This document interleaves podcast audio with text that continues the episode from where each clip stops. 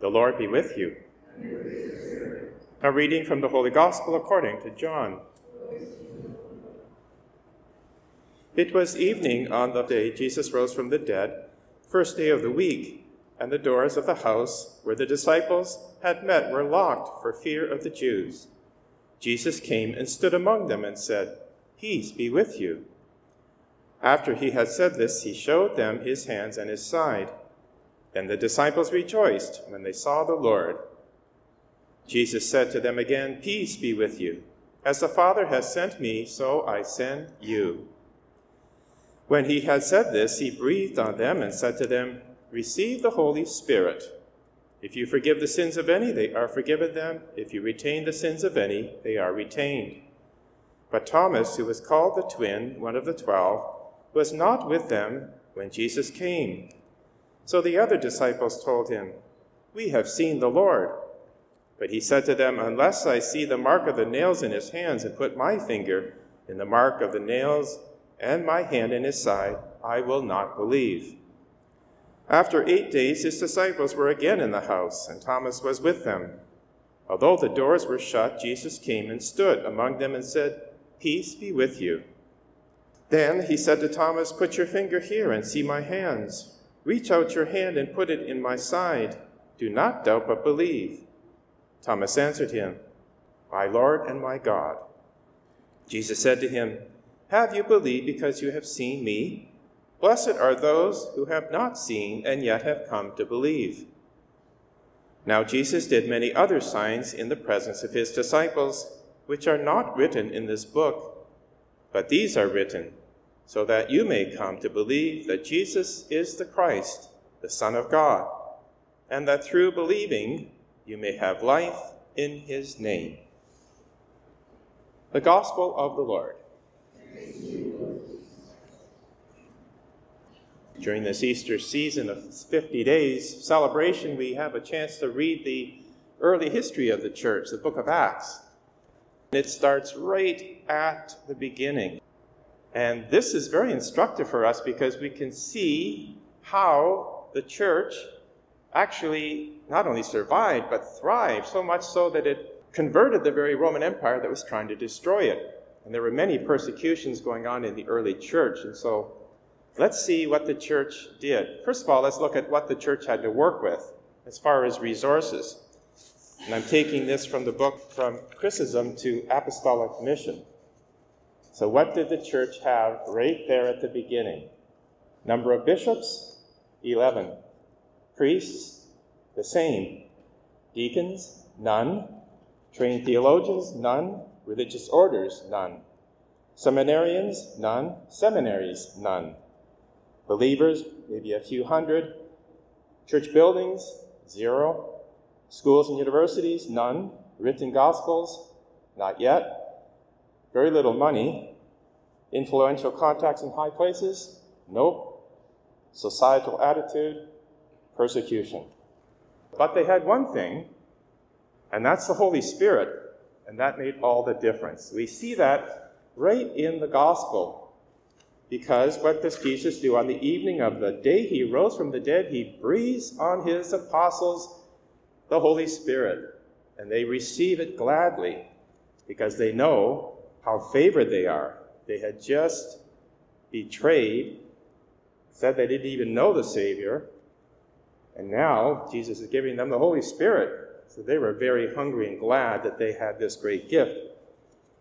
In the first reading from Acts chapter 2, we see actually in just one verse how the church really did grow.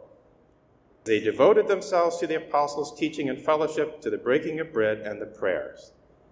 The breaking of bread is a code for Eucharist. We know this because on the road to Emmaus, when Jesus actually opened the hearts of those two disciples who were despondent and interpreted the Old Testament scriptures, then he came into their house, had a meal, and it was in the breaking of the bread that their eyes were opened and they recognized Jesus that breaking of bread, had to be the code word because the Roman Empire was out to destroy Christianity. And news had come to the emperor that they were celebrating these love feasts where there was body and blood being shared, and cannibalism, and all kinds of rumors. So they had to use a code word, breaking of bread, and that's what we hear in that first reading from the Acts of the Apostles. Right off the bat, they're celebrating the Eucharist. They're coming together as a community, and that was very powerful. They, secondly, believed in the resurrection of Christ. They really did believe Christ rose from the dead, and that made all the difference in their lives. So that even though they were being persecuted, and I just finished reading a book the early historian Eusebius, who wrote in the year 313, 313 AD, so he was right in the midst of it, chronicles a lot of the martyrdoms, horrendous details, tough reading, but also how faithful they were. They would not capitulate, and many of them went to horrendous deaths. But in the midst of that context, what do we hear the preaching of the apostles? Resurrection. We see that in the second reading from 1 Peter. Peter, who had denied Jesus, now writes, Blessed be God, the Father of our Lord Jesus Christ. By his great mercy, he has given us new birth into a living hope through the resurrection of Christ from the dead, a birth into an inheritance that is imperishable, undefiled, and unfading, kept in heaven for you so that was the difference. They believed in the resurrection, it was so present to them. No matter what persecutions they underwent, no matter how the meager resources they had to work with, resurrection. Finally, they gathered as a community. So radical did they gather that, again, we hear in that first reading from Acts 2, that they had all things in common. They would sell their possessions and distribute to the needy. Day by day, they spent much time in the temple. Now, this sounds strange to our ears. It's actually what the communists did in the last couple centuries. They used those words, selling their possessions and holding all things in common, to try to bolster that ideology. And of course, communism is a complete failure politically. That's because they never really lived it out in the way that it should be lived, as the early church did. But there are organizations today that do live this communal life very successfully and have through the centuries. They really have practiced the first reading. Monasteries, for example, right from the beginning, saved Christianity.